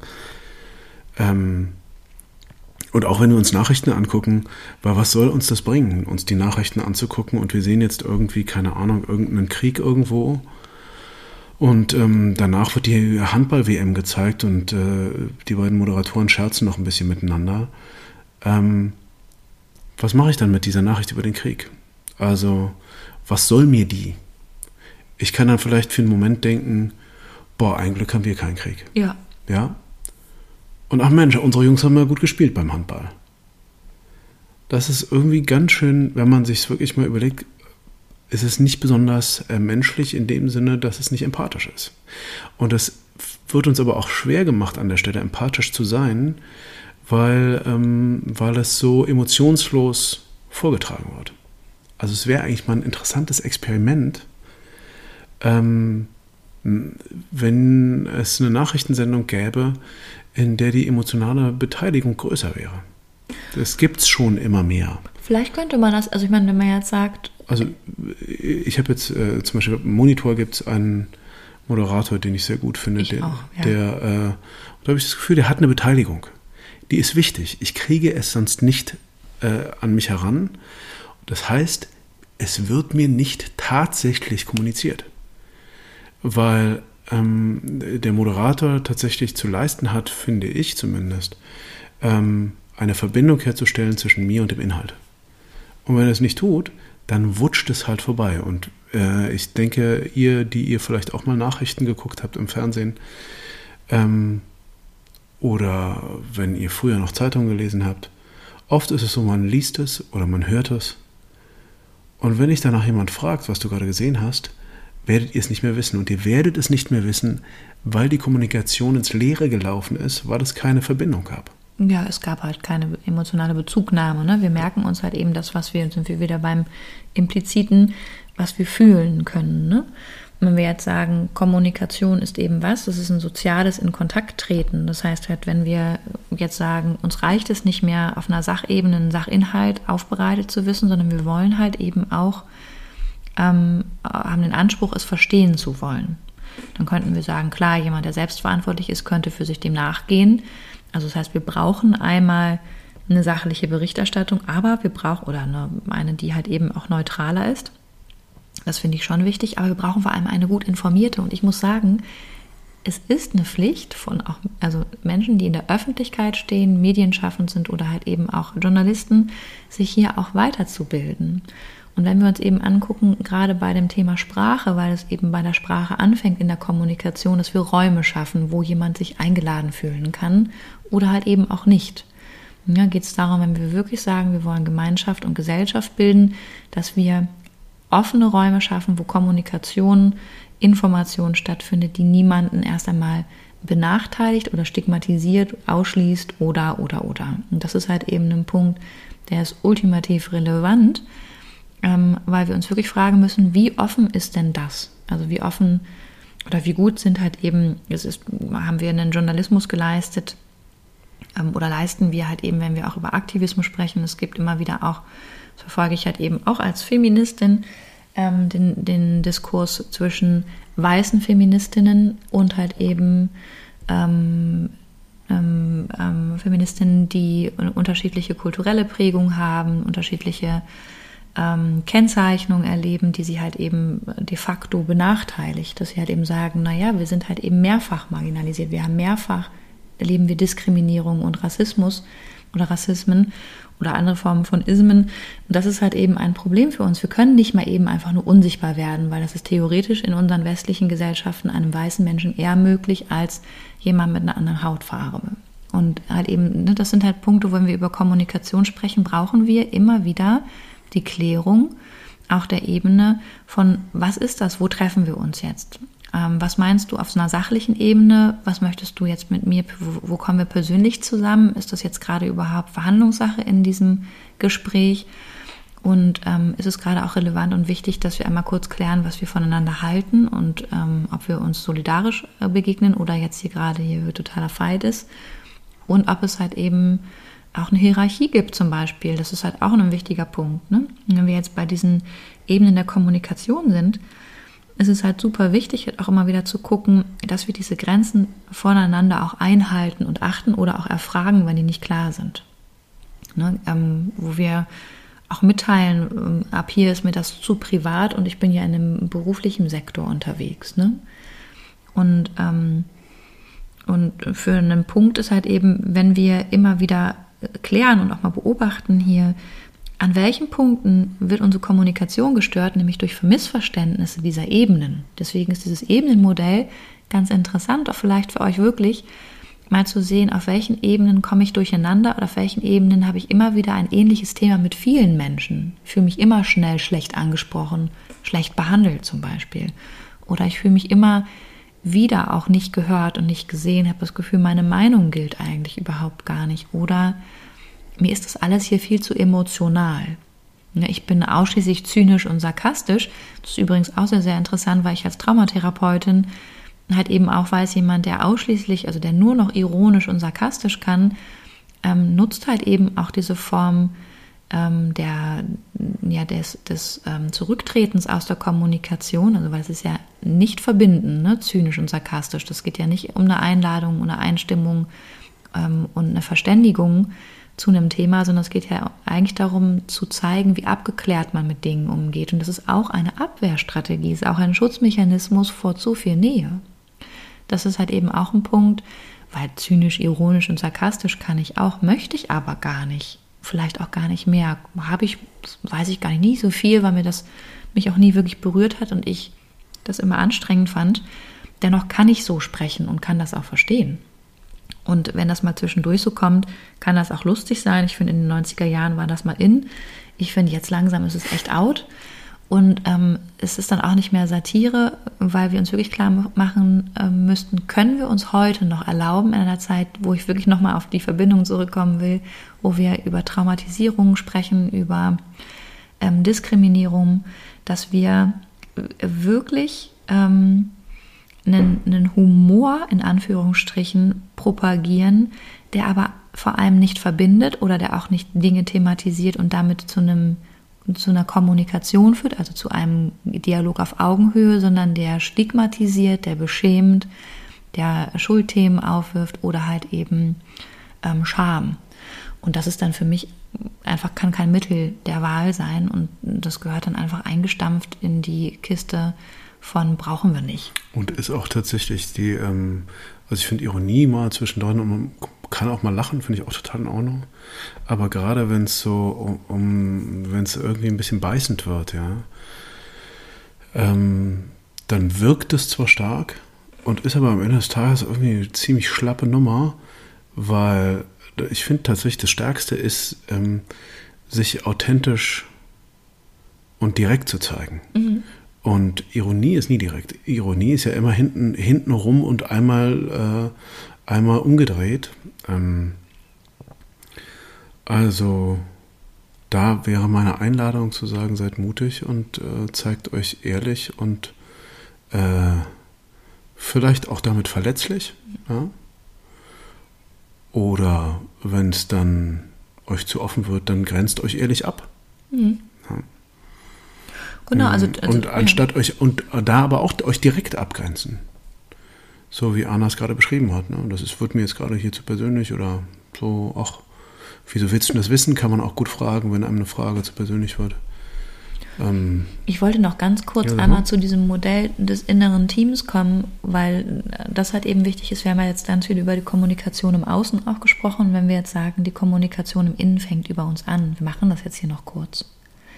Ja, also sich klar zu machen, wir haben jetzt über diese vier Ebenen gesprochen der Kommunikation, wo es halt eben darum geht, ist es relevant, ist es irrelevant, ne? ist es wahr, ist es unwahr, um was es hier geht. Ähm, und eine Herausforderung bei diesen Ebenen der Kommunikation ist es halt eben immer wieder die Ebene zu finden und sie halt eben auch zu kennzeichnen. Wir sprechen übrigens jetzt gerade über Sachliches. Können wir mal ganz kurz sachlich verhandeln und mal kurz vergessen, dass wir uns gerade gestritten haben, beispielsweise. Oder können wir kurz vergessen, dass du und ich, dass wir beide sauer aufeinander sind, wir müssen mal kurz was klären. Ne? Ähm, oder wir können auch eben sagen, können wir diese Ebene des Konfliktes vertagen? Wir kommen jetzt hier heute nicht weiter. Ne? Dann kann man halt eben bei diesem Modell dieser, des inneren Teams erst einmal prüfen, die Innenseite der Kommunikation. Kommunikation ist ja nicht nur, er redet mit ihr und sie redet mit ihm, sondern sie ist halt eben auch ich und ich, du und du und wir miteinander sprechen. Und das heißt halt eben auch unsere Vergangenheit spricht, auch unsere vergangenen Erfahrungen in diesem Moment, wo wir uns vielleicht auch triggern. Das heißt, wenn wir in uns hineinhören, dann finden wir im Innen ganz, ganz selten nur eine einzige Stimme. Das ist so, wir haben mehrere, in der tiefen Psychologie spricht man davon von Persönlichkeitsanteilen. Wir haben halt eben mehrere Stimmen in uns, manchmal sogar auch Stimmen, die gar nicht uns gehören, sondern unseren Eltern über transgenerationalen Themen und Themenbezügen halt weitergegeben wurden. Das heißt, wir müssen klären, zu welcher Situation oder zu welchem Thema meldet sich eigentlich wer in mir zu Wort. Und das heißt, in der Regel stoßen wir eben viel mehr auf verschiedene innere Anteile, die sich vor allem eins nicht sind, nämlich einig. Die sind sich selten einig und sie sind halt eben vor allem total daran interessiert. Also betrachtet das mal als gedankliches Spiel. Es geht jetzt nicht hier um Schizophrenie oder multiple Persönlichkeitsstörungen oder so, sondern es geht wirklich um die Persönlichkeitsanteile, die auch in uns liegen, ja, die wir ausgeprägt haben. Und die setzen etwas daran, auf unsere Kommunikation Einfluss zu nehmen und auch damit auf unser Handeln. Und das sind manchmal halt eben auch Persönlichkeitsanteile, die ein großes Interesse haben, durchzukommen, weil die uns mal gut getan haben, weil die mal hilfreich waren, weil die uns geholfen haben, Grenzen zu vertreten oder halt eben vor Verletzungen zu schützen. Das heißt, ein Miteinander und ein Gegeneinander finden wir nicht nur zwischen Menschen, sondern auch innerhalb des Menschen, ne? also auch innerhalb von uns selbst. Und manchmal kann es sogar sein, dass wir auch, wenn wir mit Partnern oder Kindern uns auseinandersetzen oder auch in Konflikte geraten, auch innere Anteile von uns streiten. Also wir haben einen zerstrittenen Haufen, kann man eigentlich sagen, der ist anstrengend und der kann halt eben auch zu einer Lähmung führen, je nachdem, was halt eben auch da lag. Ähm, der kann uns unfähig machen zu handeln oder halt eben trotzig werden lassen. Der kann dafür sorgen, dass wir uns ultimativ zurückziehen oder sogar trennen ne, von Menschen, weil wir das Gefühl haben, wir halten es nicht aus. Und ähm, wir haben halt eben in der Kommunikation es nicht nur mit dem Team zu tun, dem wir angehören oder das wir zu leiten haben, sondern auch mit unserem inneren Team. Also nicht nur mit unserem Job und unseren Bekanntschaften, unseren Freundschaften, Beziehungen und anderen ähm, Verbindungen, wo wir Fürsorge tragen. Und wenn wir halt eben im Inneren alle beisammen haben, ne, alle Tassen im Schrank sind, ne, dann ähm, können wir halt eben nach außen hin wirklich klar und authentisch und auch angemessen zur Situation reagieren, weil wir vor allem unabhängig werden dass jemand im Außen etwas für uns tun muss, damit wir uns wohlfühlen, in Verbindung zu treten. Das heißt also, je mehr ihr euch klar seid und da Ordnung geschaffen habt bei euch innerlich, desto besser kann Kommunikation grundsätzlich ähm, gelingen. Ne? Das ist auch manchmal tagesformabhängig, ne? Also das kenne ich persönlich auch. Wenn ich jetzt gerade wirklich die, diese Dialoge in mir gar nicht so richtig verfolgt habe, und ich dann im Außen auf einmal merke, ich reagiere auf etwas stark, dann kann ich auch erstmal innerlich in Ordnung kommen und sagen, ich brauche mal ganz kurz Pause. Ich muss mal ganz kurz mal mir selber zuhören, was hier eigentlich gerade los ist, warum ich so stark reagiere. Ja? Das heißt, wenn wir halt eben all diese Teile in uns zu Wort kommen lassen, auch unsere Bedürfnisse hören, das ist auch nochmal vielleicht zur GFK, zur gewaltfreien Kommunikation wichtig zu sehen, wenn wir in Kommunikation in Verbindung treten, auch mal zu gucken, was ist mein Bedürfnis, was möchte ich denn eigentlich gerade als Outcome, als Ergebnis dieser Begegnung haben und was wünscht sich der andere vielleicht auch im, im Krieg und im Frieden, sage ich jetzt mal, ne? auch im Konflikt. Ähm, wenn der andere wütet, was ist denn sein Bedürfnis, was ist mein Bedürfnis? Und wir können uns das sogar auch fragen. Und dann können sagen, ich komme gerade nicht mit, hilf mir bitte ganz kurz, worum es dir genau geht. Kannst du dich kurz halten? Mhm. Ne, Wäre eine Sachebene, eine Bitte auf einer Sachebene und auch einer Beziehungsebene. Beim? Streit kannst du dich kurz fassen, ist vielleicht schon wieder. Kann schon wieder gehört werden, ne? Aber kommt also, auch von aufs Vertrauen an, auf die Gewohnheit, die man als Paar zusammen hat, ne, im Mhm. Konflikt. Ich meine, wir sind ja jetzt schon äh, relativ äh, weit in der Zeit wieder. Deswegen würde ich jetzt nicht so dezidiert auf gewaltfreie Kommunikation eingehen wollen. Nur so viel, dass ähm, äh, äh, die GfK macht eines vor allem, und zwar fragt das immer das Bedürfnis ab. Mm, Das eigene Bedürfnis, nämlich, also welches Bedürfnis habe ich gerade in dieser Begegnung und äh, ähm, im Gespräch und äh, die Frage, welches Bedürfnis kann wohl mein Gegenüber haben, das kann ich versuchen herauszufinden, indem ich darüber nachdenke und betrachte und ich kann, ähm, ich kann es erfragen einfach. Natürlich nicht dein Bedürfnis ist, sondern, also das heißt, du willst irgendwie äh, dieses oder jenes. Und ähm, ähm, das schafft dann auch, also wenn ich tatsächlich, es mir gelingt, den anderen zu erkennen, da wo er steht und in dem Bedürfnis, das er hat, das schafft Wiederverbindung und es kann äh, Situationen magisch verändern. Ähm, und tatsächlich eine, auch etwas, was zentral ist in, in äh, gewaltfreier Kommunikation, ist, ähm, dass ich die Sachebene sehr stark betrachte und dass ich wirklich erstmal dahin zurückgehe, was wurde gesagt. Ähm, also, äh, weil natürlich die, das haben wir auch noch gar nicht gesagt, das Schwierige ist ja, dass ähm, 95 äh, Prozent unserer Kommunikation äh, ist nonverbal und das, was gesagt wird, macht 5 Prozent aus. Das ist besonders in Deutschland ein großes äh, Problem, weil die Leute immer davon ausgehen, das Wichtigste wäre das, was gesagt wurde, obwohl es nur 5 Prozent ausmacht. Das ist wirklich extrem wenig. Also, ähm, und trotzdem ist es aber relevant. Also, wenn, wenn jetzt jemand sagt, die Wand ist gelb und, und jemand sagt, äh, ja, wenn's dir, wenn dir die Wand nicht gefällt, dann, äh, dann ähm, kann ich dir jetzt auch nicht helfen, ich kann ja jetzt nicht streichen. Also, ich hoffe, ihr lacht. dann ist natürlich, dann ist natürlich erstmal zu betrachten, okay, was ist hier passiert? Der eine hat gesagt, die Wand ist gelb. Wenn ich jetzt erstmal nur das auf der Sachebene betrachtet, betrachtet hätte, dann könnte es niemals zu so einer gewaltvollen Antwort kommen wie dieser. ähm, weil die logische Frage danach wäre, wäre erstmal äh, zum Beispiel, äh, ja, das stimmt. Was, ähm, ich könnte mir jetzt was zusammenreimen, aber was willst du mir genau damit sagen? Und so würde Kommunikation dann wesentlich besser funktionieren und es würde gar nicht sowas so hochkochen. Nee, weil eben auch Kommunikation hier, ne, es wird auf die Mitteilung eingegangen, die der eine sagt. Ne? Das heißt, wenn wir jetzt, das kann schon ganz gut sein, weil es auch echt deeskalativ ist, oder man kann auch zurückmelden und sagen, mal, du, ich habe das Gefühl, es macht dich gerade wütend. Es kann natürlich aber auch dafür sorgen, dass das richtig Wut auch entfacht. Also ich glaube, an dem Punkt ist es nur wichtig, erst einmal zu gucken, was offenbart eigentlich jemand. Ne? Mhm. Ähm, wo wir gerade bei so technischen Sachen sind, äh, ähm, ne, also mit gewaltfreier Kommunikation, wenn ihr Kommunikation verbessern wollt, könnt ihr euch beschäftigen. Ich finde, es hat auch so seine Tücken, gewaltfreie Kommunikation. Grundsätzlich geht es am Ende des Tages um, äh, um Techniken, die man am Ende dann aber bitte vergessen soll, damit es nicht so technisch ist, weil niemand unterhält sich mit jemandem, der einen behandelt wie ein Apparat, weil Kommunikation ist fließend und nicht technisch. Und, ähm, und Mitgefühl ist halt etwas, was, wo man, worum man sich wirklich bemühen muss, ähm, aus einem Interesse für den anderen. Ja?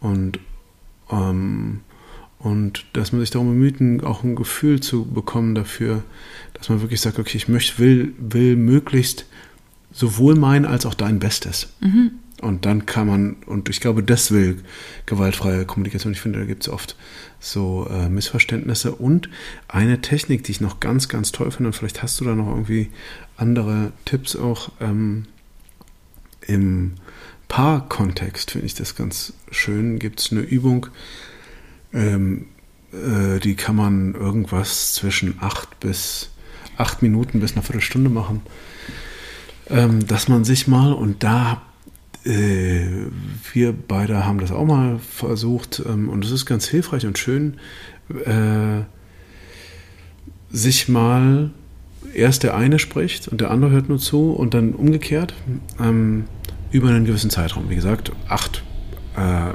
Minuten kenne ich, Viertelstunde habe ich dann gehört, ich habe auch Leute gehört, die krasserweise ja, äh, äh, ja eine halbe Stunde habe ich auch schon gehört, nee. Leute gemacht haben. Aber dann nur das ein Konflikttraining dann. Das finde so. ich ein bisschen hart. Ja. Nee, sie, eigentlich also, sagt man fünf, fünf bis acht Minuten. Mhm.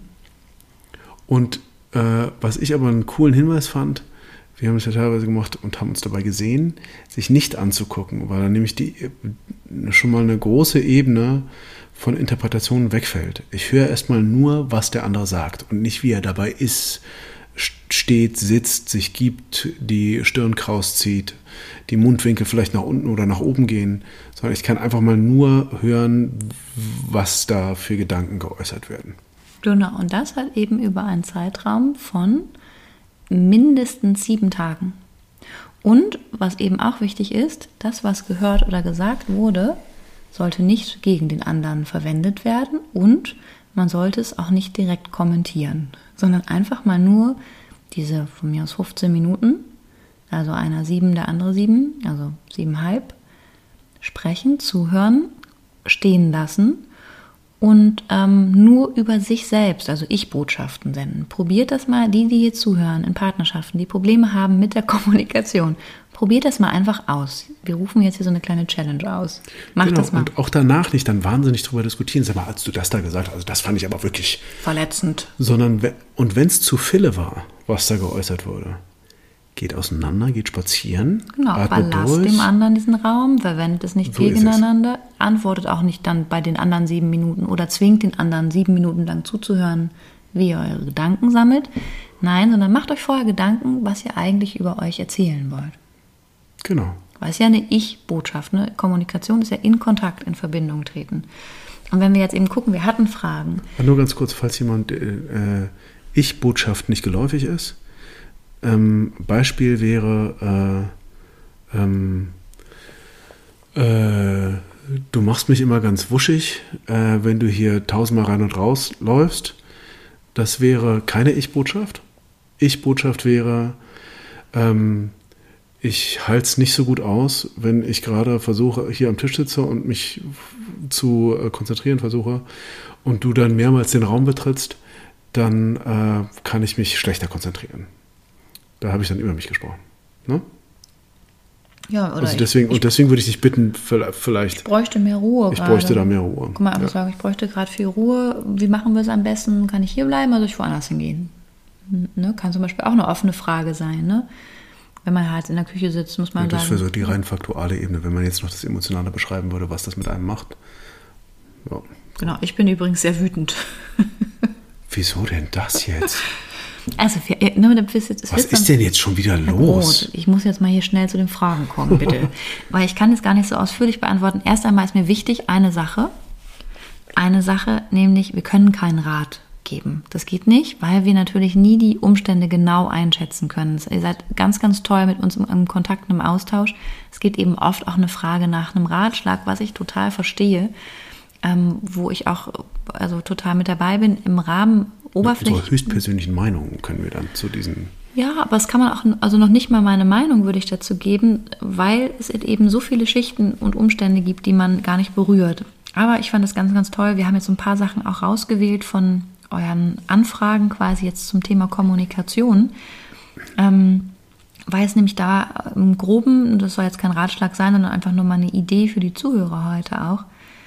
Ähm, was ist eigentlich die Best Practice? Also die beste Übung oder die beste Handlung, wenn es um das Thematisieren von Problemen gegenüber Vorgesetzten, Lehrern, Mitarbeitern, Chefen, Chef, Chef und Chefin ähm, geht, also höher gestellten Personen, ohne jemandem auf den Schlips zu treten. Und ja, den Satz zum Beispiel mit Du Vollpfosten beginnen. Fragt doch lieber den Herrn Groth, der ist ja. Meinung, der Vollpfosten. Ja. Nee, aber ich, ähm, was würdest du denn sagen? Äh, ja, ey, erstmal ganz grundsätzlich würde ich sagen, dass man das ganz grundsätzlich nicht beantworten kann. Weil natürlich immer die Frage ist, ähm, Ort, Zeit, Umstände, wer steht vor mir? Und ähm, äh, dann muss man leider versuchen, selbst einzuschätzen, ob das jetzt der richtige Moment ist. Ähm, grundsätzlich sind Ich-Botschaften hilfreicher als, also wenn ich Probleme anspreche, Ich-Botschaften hilfreicher ähm, als äh, auf den anderen zu gehen. Ähm, gerade wenn es ein Vorgesetzter ist und der vielleicht auch sich seiner Macht bewusst ist, könnte es zur Folge haben, dass er sich angegriffen fühlt und austeilt. Und ähm, Ort, Zeit, Umstände ist eigentlich eine ganz gute Antwort. Ja. Weil, also es das heißt halt eben, Kommunikation, gute Kommunikation beginnt ja dann, wenn wir uns auf eine Ebene finden, also oder einigen können. Das heißt, wenn ich jetzt ein wichtiges Thema besprechen möchte oder thematisieren, geht es erstmal darum, du oder sie, ähm, ich habe ein Anliegen, es geht da und da darum, können wir darüber sprechen.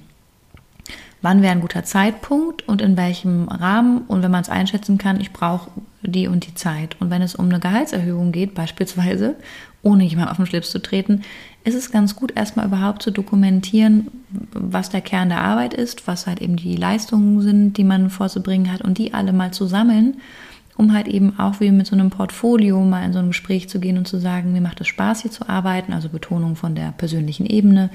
Ich schätze halt ihren Umgang. Ich genieße halt eben das Team, auch die Vorteile der Weiterbildung und ich habe das und das übrigens parallel noch gemacht, was eigentlich nicht auf der Agenda steht. Und aus dem Grund möchte ich jetzt den nächsten Schritt gehen und in eine höhere Verantwortung kommen und mehr Geld verdienen. Ähm, und darüber möchte ich gerne mit Ihnen sprechen. Wann können wir das? Und dann ist es halt eben auch, wenn wir diese Ebenen abklappern, nochmal Sachebene, Selbstmitteilung. Ne? Ich sage eben, ich bespreche auch und ich enthülle auch einen Teil von mir selber und mache halt eben ein offenes Feld auf, wo ich jemanden einlade, mir zu begegnen, so wie es mir natürlich angenehm ist. Und ich gehe halt immer auch positiv auf die Beziehungsebene ein, ist eigentlich gut. Ne? Mhm. Und wir hatten halt eben auch noch eine, eine, ein Thema, wie kann man anderen ähm, seine Grenzen mitteilen, ohne dabei verletzend zu wirken. Grundsätzlich würde ich dazu gerne sagen, eine Grenze hat nie was mit den Gefühlen des anderen zu tun. Eine Grenze ist ausschließlich eine Mitteilung von, das kann ich und das kann ich nicht, das ist mir nicht möglich und das ist mir, das kann ich, das geht, das ist mir möglich. Und wenn jemand halt dann an dieser Stelle unsere Grenze diskreditiert oder uns halt eben, ich spreche da immer von emotionalem Vandalismus, wenn jemand dann massiv wird oder uns beschuldigt oder beschimpft, ist es A, höchste Zeit gewesen, dass wir die Grenze gesetzt haben, wenn er sie nicht oder er oder sie nicht achten kann. Und B, ähm, ist das nochmal ein Hinweis darauf, wo wir ultimativ uns uns selbst zuwenden sollten, um halt eben zu sehen, dass wir erst einmal auch nur das wahren können und das schützen können, was wir halt eben leisten und nicht leisten können. Wir sind nicht verantwortlich für die Gefühle anderer Menschen. Und tatsächlich, wenn ihr äh, authentische, wahrhaftige Beziehungen führen wollt, dann ähm, ist es wichtig, eure Grenzen mitzuteilen. Und wenn ihr dann, und da zeigt sich nämlich Who is Who.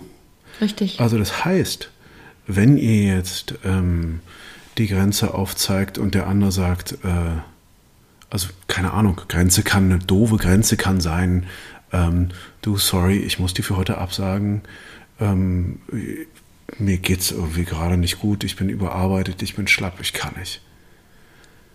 Ähm, und eben, dass man nicht, dass man wirklich kommuniziert, so geht's mir. Ein guter Freund sagt an der Stelle, ey, klar, super, soll ich dir was vorbeibringen, ohne das, dich zu nerven oder soll ich dich einfach in Ruhe lassen? Ist ja nett, dass du mir Bescheid sagst, tut mir aber leid zu hören. Und jemand, der halt kein wirklich guter Freund ist, von dem ich wähnte, er wäre einer, würde sagen, ey, das finde ich jetzt total ätzend, nur weil du hier irgendwie ein bisschen, äh, wir haben alle viel zu tun. Ich habe mich so auf den Abend gefreut. Da kann man halt dann direkt sagen, ja, sorry, das ist jetzt aber dein Problem, nicht meins und auch unangenehm und vielleicht das nächste Mal lassen wir ein bisschen Zeit verstreichen, bis, bis wir uns wieder treffen. Das ist ein ganz gutes Beispiel, weil eine Grenze zeigt halt auch, wo wir voneinander lernen können, uns lieben zu können. Ne? Und deshalb würde ich, würde ich sagen, also wir haben ganz, ganz viele Fragen bekommen. Wir haben jetzt diese beiden kurz ausgepickt. Wir hoffen, ihr verzeiht uns. Perspektivisch könnt ihr gerne aber weiter vor, verfahren. Wir können auch solche Fragen mal auch mal kurz in einem Live oder so beantworten. Ich bin offen erstmal für alles. Aber wie gesagt, Ratschläge können Meinst wir ein nicht. Insta-Live? Vielleicht machen wir mal ein Insta-Live. Das Ja, können wir mal gucken. Ja. Und da sind wir wieder am Ende unserer Folge. Wir sind am Ende unserer Folge angekommen. Wir freuen uns, dass ihr bis hierhin gehört habt. Und wir freuen uns über euer Feedback. Wir hoffen, dass ihr was mitnehmen konntet. Feedback bitte auf Instagram sind wir zu finden. Ja. Ähm, lasst uns Anmerkungen da. Äh, und ähm, genau, dann äh, hoffen wir, äh, ihr fühlt, habt euch ein bisschen erweitert gefühlt, konntet äh, Anstöße mitnehmen und ähm, wir freuen uns auf euch beim nächsten Mal. Ganz genau. Habt es gut. Lasst es euch gut gehen. Jo, bis Tschüss. bald. Tschüss.